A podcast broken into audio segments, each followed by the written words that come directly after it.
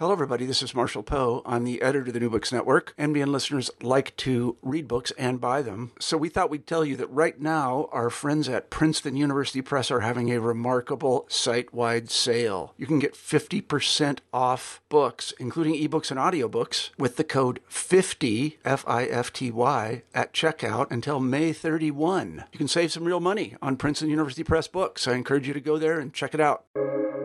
Welcome to the New Books Network. Hello, everybody. Welcome to New Books in Sociology of the Life course on the New Books Network. Today we have with us Jessi Streib, who is an assistant professor of sociology at Duke. And her new book that we're going to talk about today is Privilege Lost Who Leaves the Upper Middle Class and How They Fall, out from Oxford since April 2020. Jessi, welcome. Thank you for having me. So, your work has focused on social class for quite some time. Um, it looked like you've done some work on social class reproduction in children as young as four years old, and your last book was on social class mis- mismatches in marriage, um, which came out from Oxford in 2015 called The Power of the Past. Um, T- can you tell us a little bit about how you came to focus on social class? Sure. Yeah. I mean, I think it's from moving around a few times as a child. So I grew up in Shaker Heights, Ohio, which is a wealthy suburb of Cleveland. And then right before I was starting seventh grade, we moved to rural Ohio, and it was a more working class town um, with a university, though, so some class mixture. And then I went to college at Trinity College, which I didn't know at the time, but the numbers have come out since then. And it has one of the highest shares of people in the 1% in the entire country. So I think about 40% of students there are in the top 1% of the income distribution. And so I moved from, you know, these different uh, places in terms of the class distribution of the communities and really noticed how class mapped onto culture in a lot of ways. So people had different expectations for their future. They had different ideas of what was normal in their lives. They had different ideas sometimes about like what a good friend is. And so I just got really curious about how the amount of money you have or the amount of education that you have translates into these more or these less tangible things, these things that we at the time I didn't think related to class, but we're kind of coming to see that there seemed to be this package of class and culture going together. And I got really curious about that. Those are some great observations because I think social class is often either just simply equated with financial uh, status or is in some ways a relatively abstract concept that Americans don't necessarily talk about. Um, so I'm I'm kind of curious to dig in a little bit and and have you speak about how you define or talk about social class in your latest book. Mm-hmm. So my book focuses on people who were born into the upper middle class, and I define upper middle class by people who have at least one parent who grew up with a college-educated professional parent. Um, so of course that's not the only way we could define class. We could also think about income or wealth, but a lot of times people are less sure about their income it, um, it changes more over time. And everybody can report pretty accurately on their parents' levels of education and occupation. So they're a bit more reliable measures. And so I use education and occupation to define being in the upper middle class. Yeah. And my impression also is from the book that you talk about it in terms of identity and resources.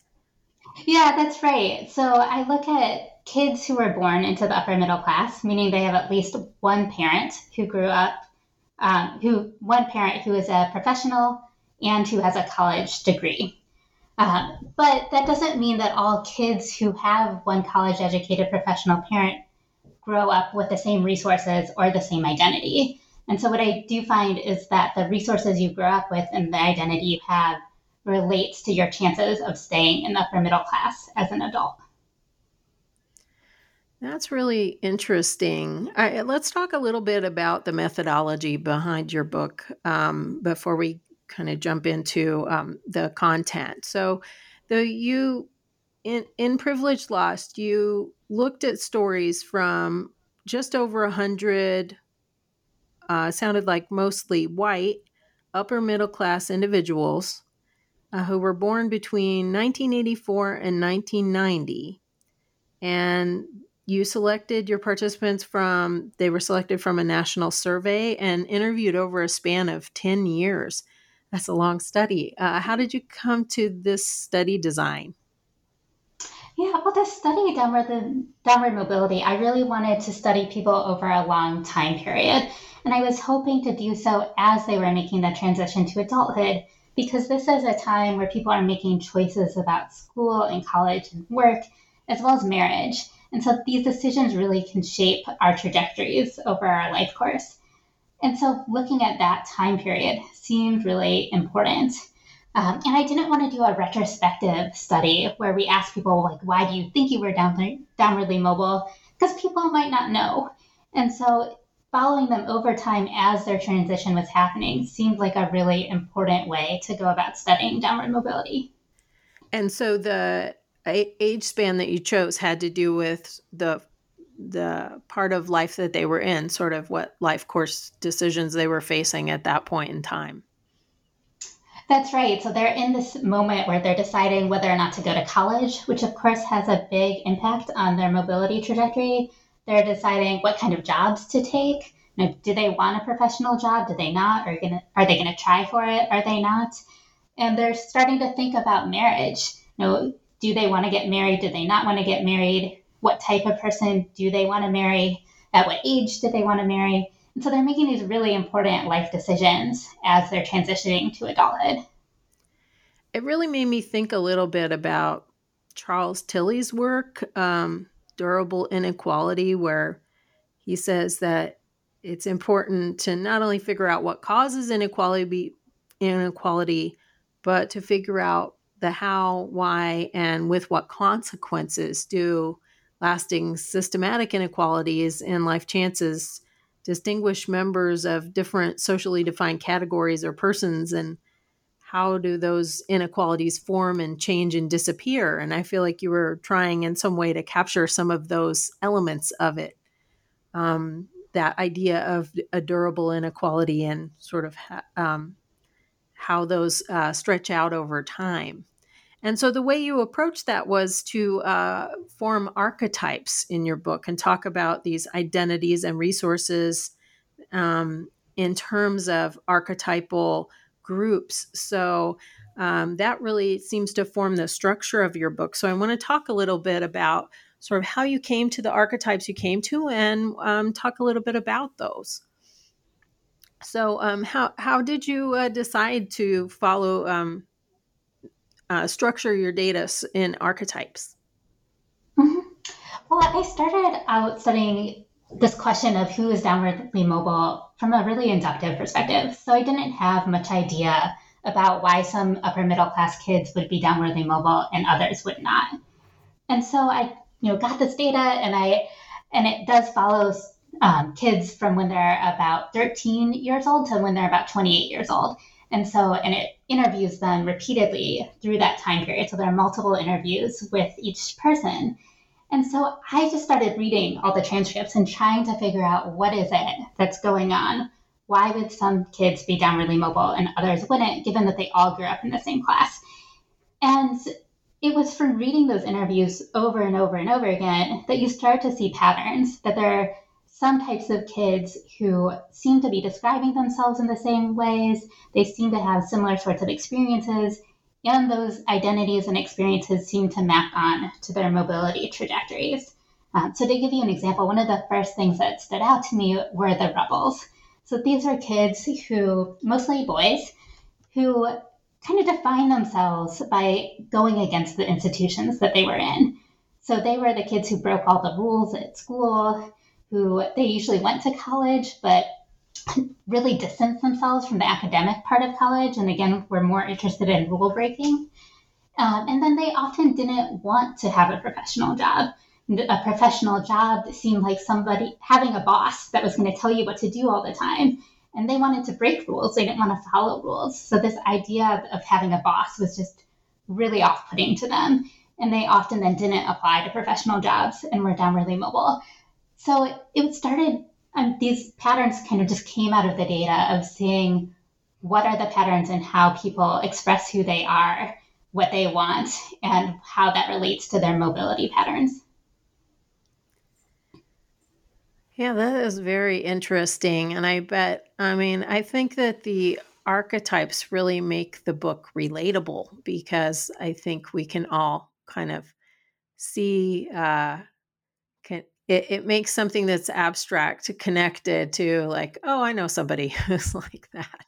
Um, now, let's talk about some of the other archetypes as well. So you said the re- the rebel archetype, but did you find there were really it, it sounded like there were very pretty large differences in terms of what trajectories these archetypes put people on so um, you started by talking about the professionals and um, let's talk about the professionals for a minute sure so i want to point out that not only do the archetypes shape and the, the archetypes being these identities do they shape what mobility tra- trajectories the kids end up on but they also reflect the resources they were raised with. So the professionals are a group who were raised with the most resources.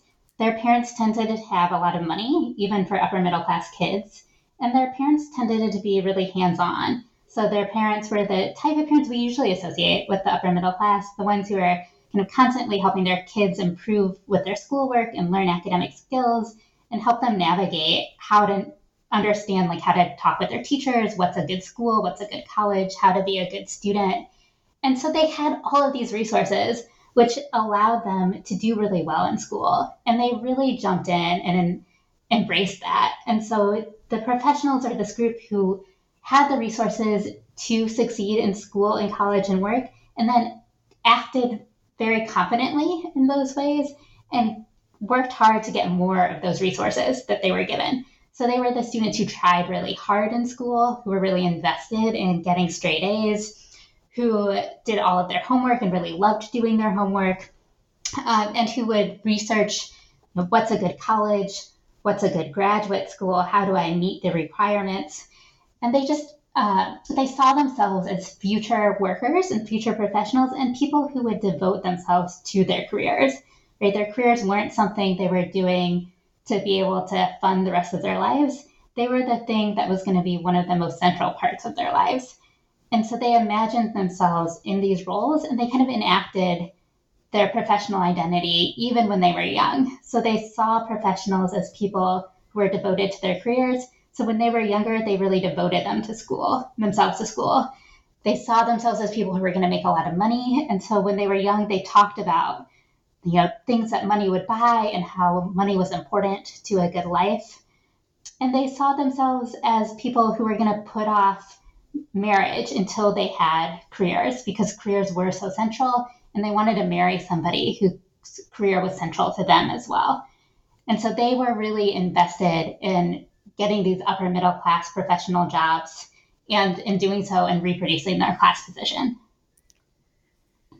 it's so interesting as you talk about this to think about just that interplay of what we feel like the opportunities people make for themselves versus those that seem structured in. And it's always a tricky thing to try to talk about these things without making it seem overly deterministic, but also not like every option is available. So I, I don't know if that's a clear enough question, but I'm just kind of curious how you struck a balance between these things in in talking about your your participants. Yeah, I agree. That's usually a challenge. And so the way I did it was to describe the main patterns. So, for example, the professionals usually did come from families that gave them a lot of resources, even among upper middle class families. And they usually did reproduce their class position. But I also talked about the exceptions. So there are people in the study, like a woman I call Vanna, who she grew up on the very lower end of the upper middle class. So her mom was a teacher.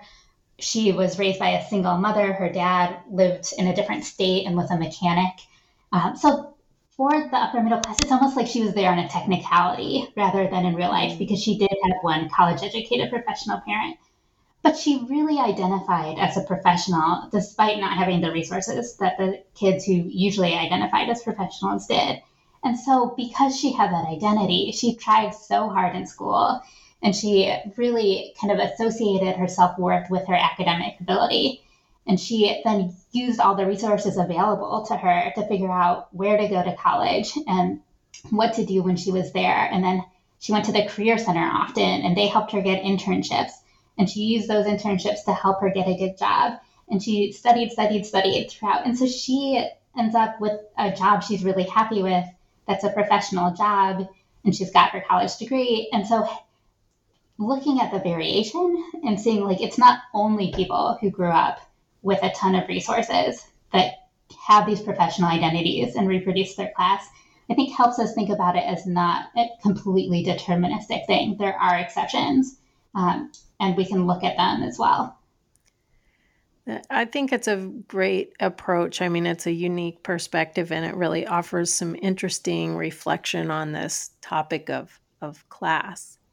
I want to make sure we talk about the other um, archetypal identities that you introduce in the book. So, um, the two that seem to run hand in hand are the stay at home mother and the family man.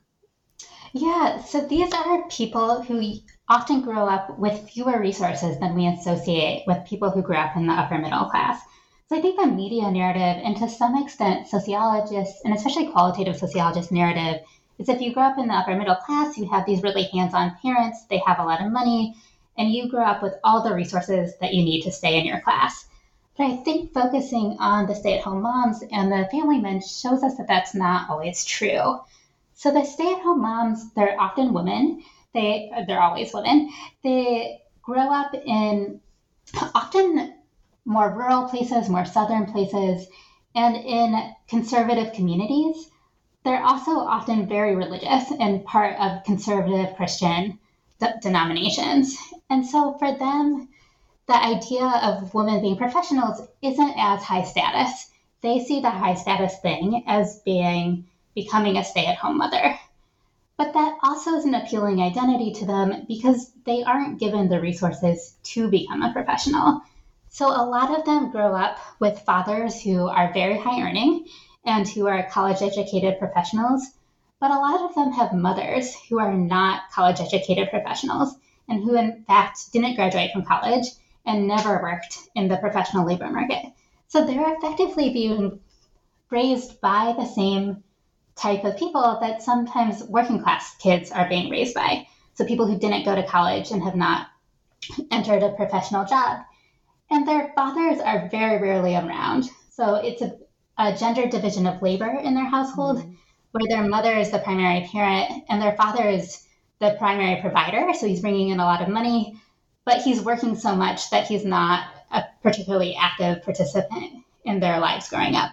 And so they don't grow up with the academic skills and the institutional knowledge that other kids who are raised by college educated professionals do. And that's because their dads aren't around to give them that knowledge and their moms aren't equipped. They didn't graduate from college themselves and they didn't enter professional jobs. So they just don't know quite as much about the professional labor force. And so, given that the girls don't have these resources and there is this really attractive identity that's high status in their community, they kind of decide that what they want to do is become stay at home moms.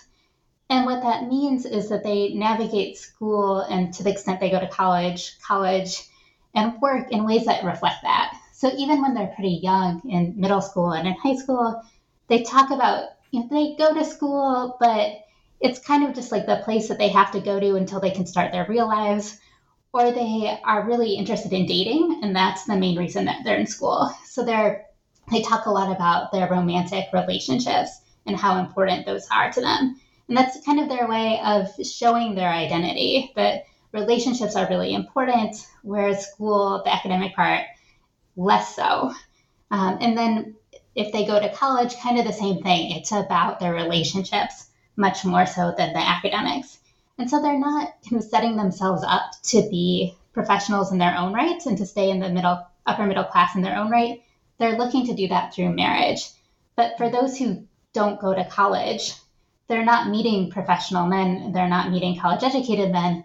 So the men they meet tend to be working class guys, and then they end up often being downwardly mobile because they marry working class men and they themselves don't have college degrees or professional jobs. Oh, that's very interesting. So, is the family man side, the the male side of that similar? It is similar. So it's um, men who are tend to be raised in similar communities. So also rural, southern, um, away from the coast, and religious communities, particularly Christian conservative communities.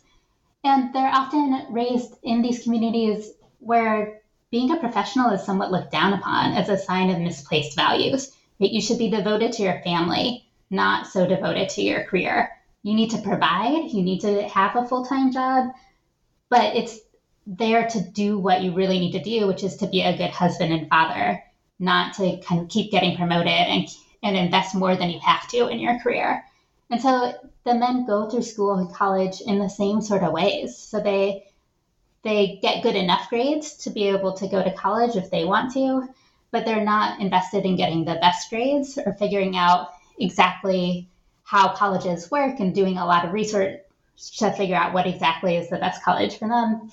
Uh, and then when the men who do go to college, they often get really invested in their relationships. A lot of them have to spend time away from college because they end up so invested in their relationships that they let school go a little bit and, and they fail out of some they fail some of their classes. And so they too can be downwardly mobile because they are enacting this identity that is one that really values marriage and parenthood and less so becoming a college educated professional. Now, those with enough who grew up with really hands on parents who had a lot of money, they often have enough resources that even if the men aren't trying their hardest, they can stay in the upper middle class because they grew up with enough academic skills and institutional knowledge to be able to coast a little bit and still be able to stay in the upper middle class. But for the boys whose parents were much more hands off, who didn't teach them how to succeed in school in the same way, this can be really hard for them than to try to stay in college and to try to find a professional job. And many of them don't. Uh, they're happy. They end up getting married and having children and becoming the family man they always hope to be. But that's often being a family man outside of the upper middle class.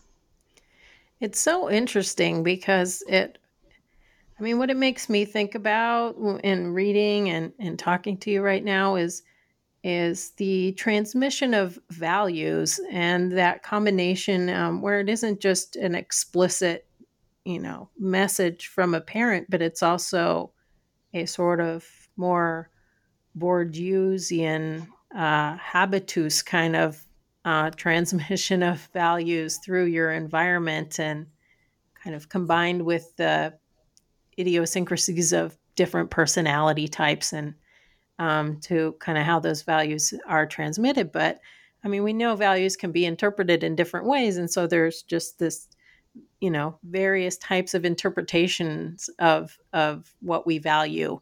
Um, it, all the things are present. Work is present, finishing school, and um, family, but in different in different degrees or sort of in in different placement. Um, it kind of sounds like so that I mean I think that's fascinating to think about. Um, and uh, speaking of that, I, I, I really was intrigued by the way you talked about kind of in another paired set that isn't quite as obvious, but the um, the artist and the athlete. And I wonder if you could say a little bit about about those identities? Mm-hmm. So, the people who identify as artists and athletes, they tend to grow up in families that give them a lot of human and cultural capital, so a lot of academic skills and a lot of knowledge about how to navigate schools and colleges. But they grow up in families also that don't have as much money for being in the upper middle class as their peers, right? So their parents are maybe more like teachers, social workers, jobs that are professional jobs, but that don't necessarily pay a lot. And the artist and athlete identities become attractive because those identities really suggest that you should go after your passion. And almost it's better to go after your passion when it doesn't pay a lot. So you can say, like, oh, I'm going to be an artist. Good artists don't do art for the money, they do art for the passion, for the love of it. And if you become rich through your artwork, that almost means you sold out, right? So it's almost bad to be a rich artist. It's more high status to be the starving artist. And so this identity really helps them kind of justify not having a lot of money. Um, and it goes well with that. Same with athletes, right? The great athlete is one who does it for the love of the game, not to make a lot of money. Uh, but by enacting that identity, it also makes it hard for them to really think about finances and to think about work. So a lot of them do very well in school and in college, but they didn't think a lot about how to finance college. They just kind of put that off because you're not supposed to think about money a lot as an artist or an athlete. So they end up with a lot of debt and which they kind of knew they were getting into, but thought like, oh, it'll work out, it'll be fine. I don't want to think about it. Um, and that becomes a big problem for them also because they hadn't thought much about the labor market. So they go through school and arts and sports are really important. They go to college, there's these majors. And in the arts, there's a lot of opportunities to do sports. Some of them even find sports management majors or something like that, where they can really invest more in sports. And so it seems like college also is really rewarding them for this identity. And so they kind of just assume that the labor market will as well. And then they're really surprised to find out that there aren't a lot of jobs, a lot of high paying, stable, professional jobs for artists or for athletes. And by athletes, I mean not just people who play sports, but people who want to work in the sports industry. And so they, and because they're so invested in this identity, which is one where you downplay money, they didn't do very much research into finding, you know, I think it would be obvious to a lot of people who are not artists and athletes that there aren't a lot of jobs in the arts or in sports, and that those jobs tend to not be very stable. But for them, this is an enormous surprise.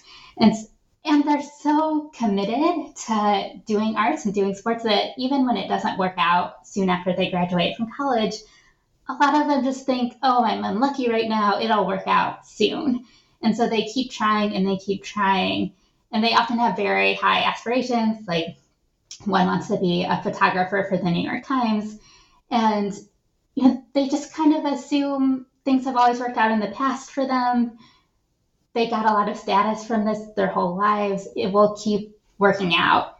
And it it just doesn't, at least as young adults. And so they end up on this downward mobility trajectory too, partly from growing up without a lot of money and then trying to kind of spin that as a positive thing rather than to seek out ways to make more money.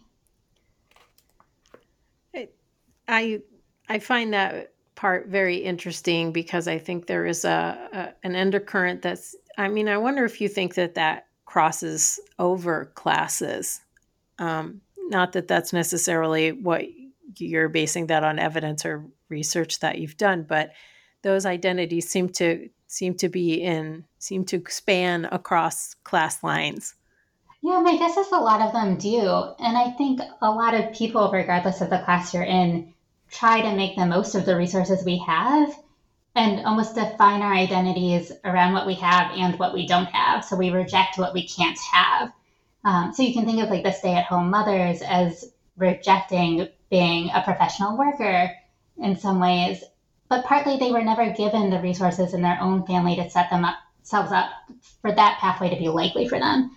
And I think a lot of us, regardless of our class position, do this. We define what is possible for us as the best thing to do and what is maybe out of reach as something we didn't want, anyways. Um, I think that's a human thing, not just an upper middle class thing.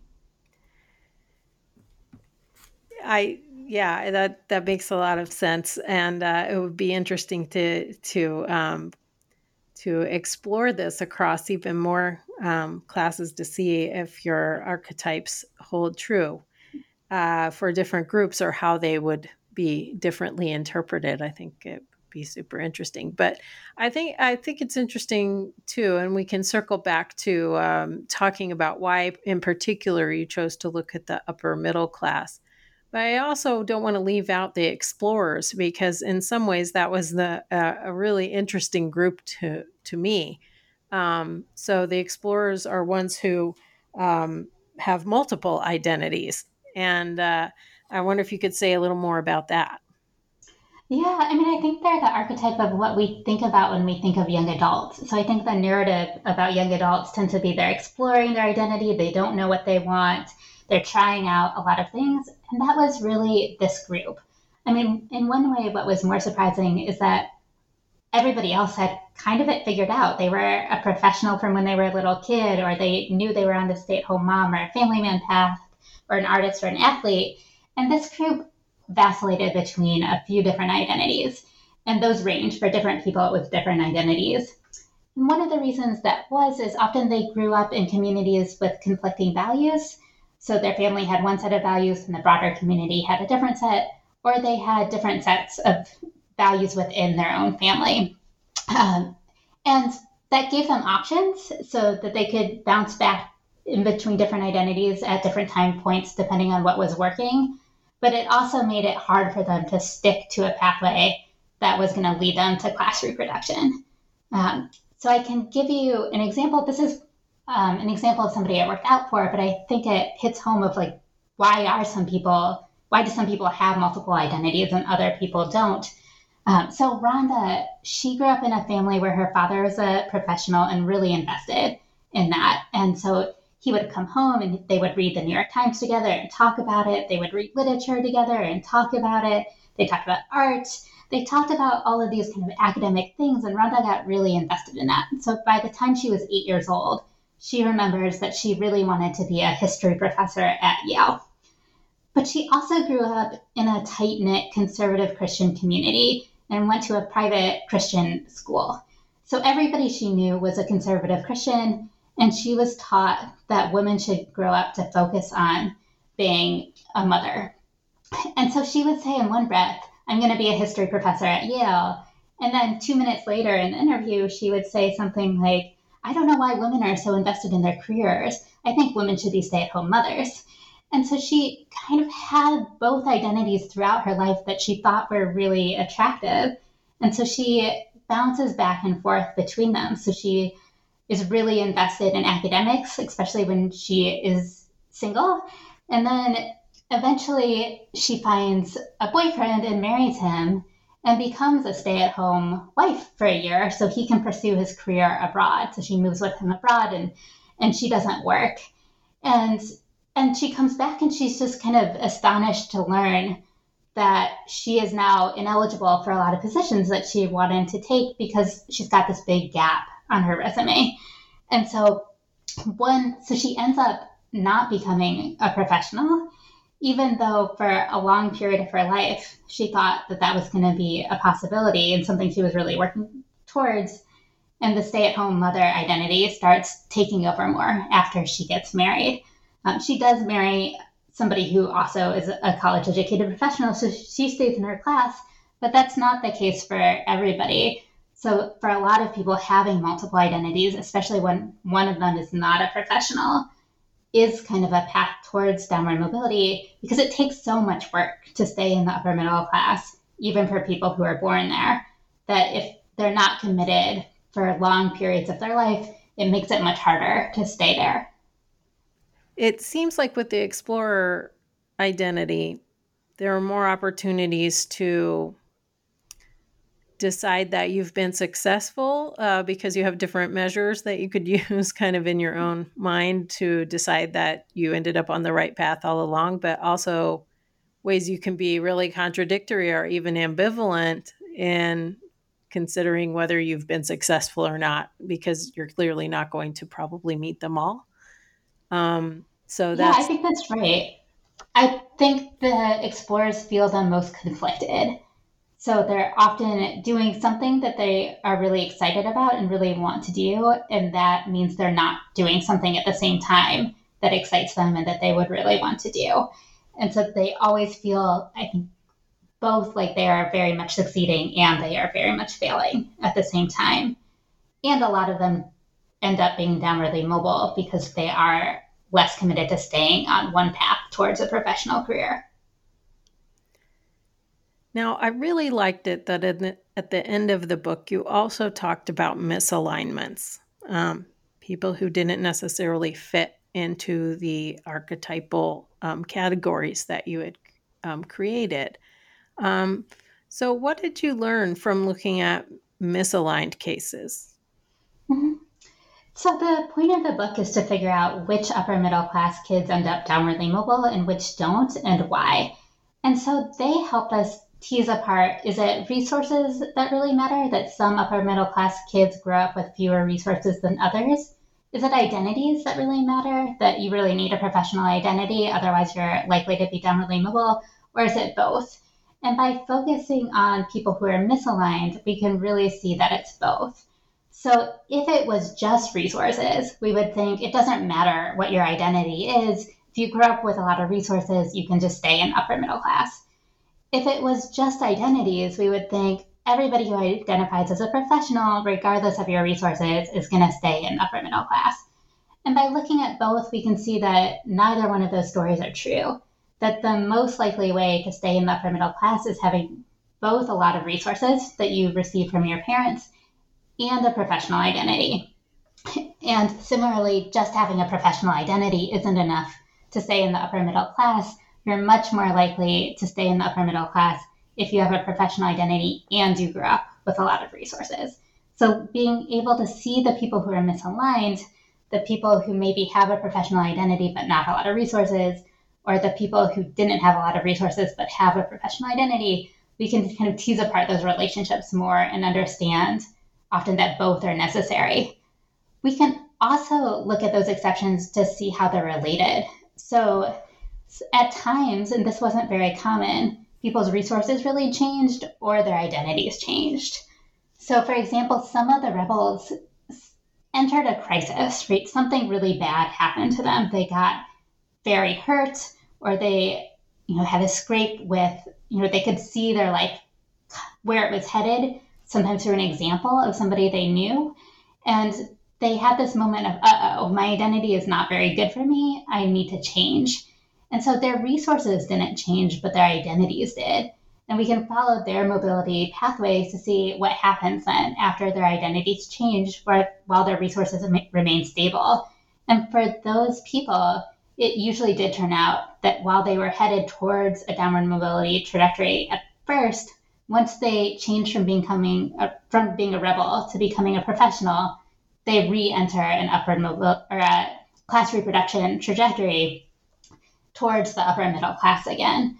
So by looking at both, we can see that both of them really matter, and looking at the misalignments helps us do that. That also seems like a life course issue too, because you can change your identity, but if you're doing things sort of out of phase of when other people are doing them, it, your success may be different than it would be if you did it at the same on time age as everyone else. I think that's probably true. So when I'm thinking about the rebels, and one of them, Mitch, he is a rebel. He's in trouble with the law all the time. He's he drops out of high school. He becomes a janitor. Uh, he's on drugs. His family kicks him out because he's too rebellious for them. He's doing a lot of drugs in the house, and and police are coming in the house. You know, he's really living up to the rebel label.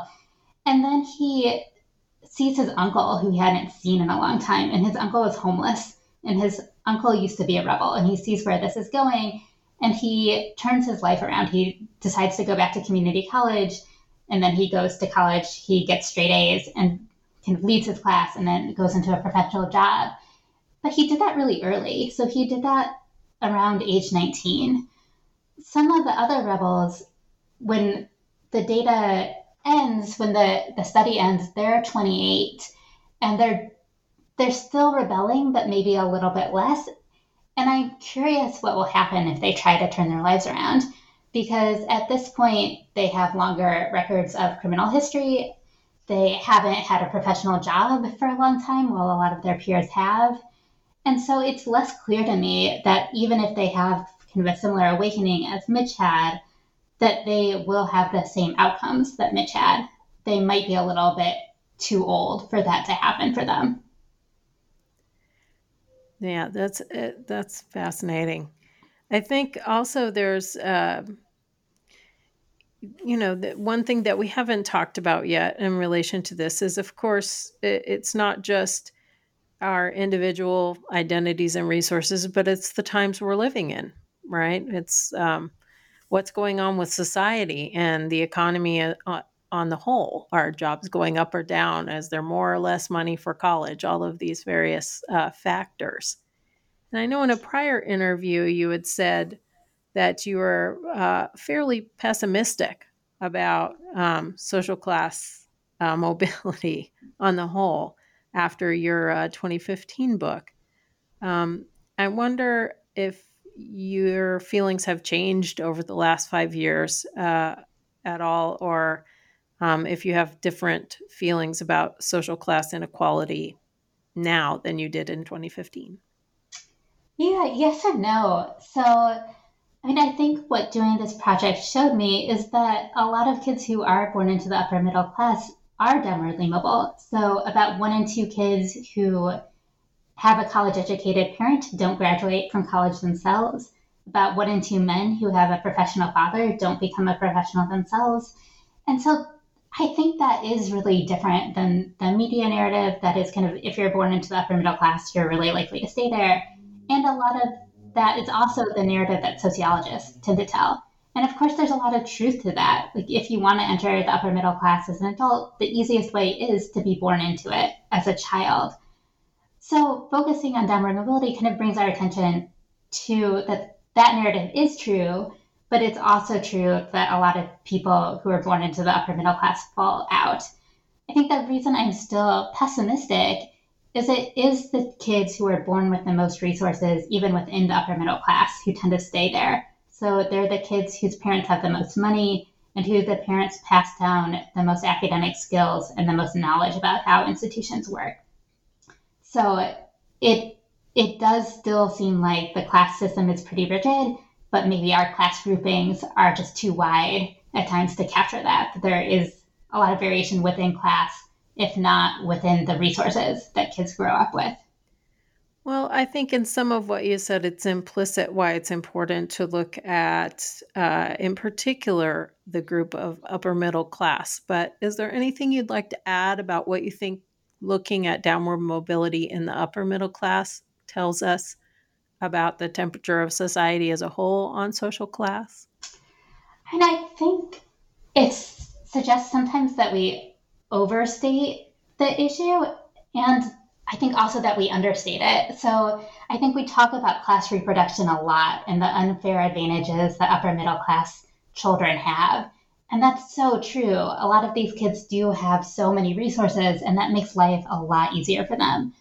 But I think because a lot of our studies are focused on families that grow up on the coast where there is intense pressure to stay in the upper middle class, and that our, a lot of our studies about the upper middle class focus on the families that have the most resources within the upper middle class that we overlook that not all families are passing down these resources to the extent that we imagine that they are and that not all families prioritize that to the same extent so in some families especially those away from the coast the most important thing that you could be is a good family member or a good member of your religion and so they're not striving for upper mobility or for staying in the upper middle class in the same way. And I think that matters. And I, I also think our perspective often is people who are in the coast, because so many of the universities that really focus on research are on the coast, we assume that everybody wants to enter the upper middle class. And that just wasn't true. A lot of people would rather be an artist or be a family man or be a stay at home mom even when that trade off is that they can't stay in the upper middle class. And so some of the respondents kind of knowingly made that trade off and they were perfectly fine with it. And so I think sometimes we need to help people get what they want and remember that people getting what they want doesn't necessarily mean people getting the highest class position that they can get. That's so well said. I think it reflects the idea that, um, you know, downward mobility sounds like a very uniform, singular thing. But what you're saying is that it actually is multidimensional and reflects all, all kinds of other things then may not all not all of them are negative. Yeah, you can be downwardly mobile in terms of your class position and still achieve all of your goals right? Or you can be downwardly mobile in terms of class position and still be really happy. And so a lot of what the respondents wanted was to fulfill their own goals, and those goals weren't necessarily tied to their class position. In a way, that might be a luxury of growing up in the upper middle class, was even though they were going to be downwardly mobile, they were probably going to have a pretty stable life in terms of their economic situation. Um, so they were downwardly mobile, but they weren't becoming poor. Uh, but I think it is still useful to remember that for a lot of people, downward mobility is not necessarily a bad thing. Now, the people in your book, will it be possible for you to find out what happens to them next? Or is the study ended on that? Is that complete?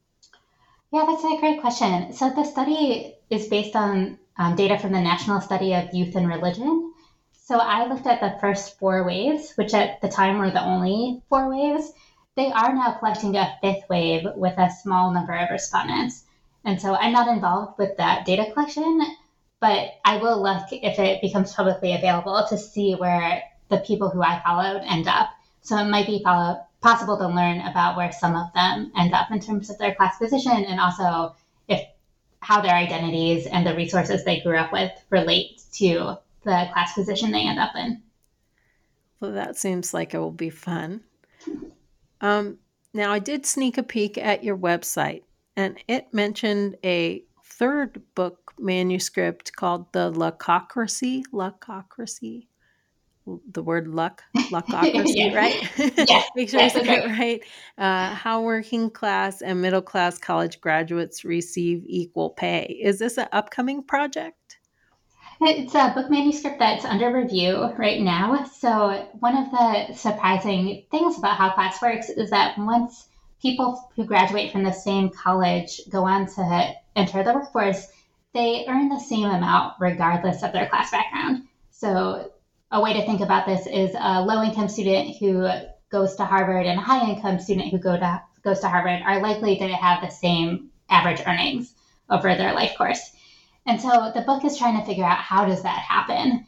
You know, given that upper income and people whose parents are college educated professionals have more knowledge about how the professional labor mar- market works, they have more connections, they have more money, how is it possible that they don't use that to end up with higher, um, with bigger paychecks? And so the book follows kids who are during their senior year of college through their first year in the labor market to learn how they get and keep jobs and how that equality happens, how it is that the working class kids end up with the same earnings as their higher class, uh, their counterparts who grew up in higher class positions. Oh, that seems like a, a great extension of your um, growing body of work on social class. So we look forward to seeing that and um, really appreciate your time today telling us about your book, Privileged Lost, that came out in April 2020 from Oxford University Press and is currently available. Hey, thank, thank, you, for having me. Thank you so oh. much for your time. Thank you for having me.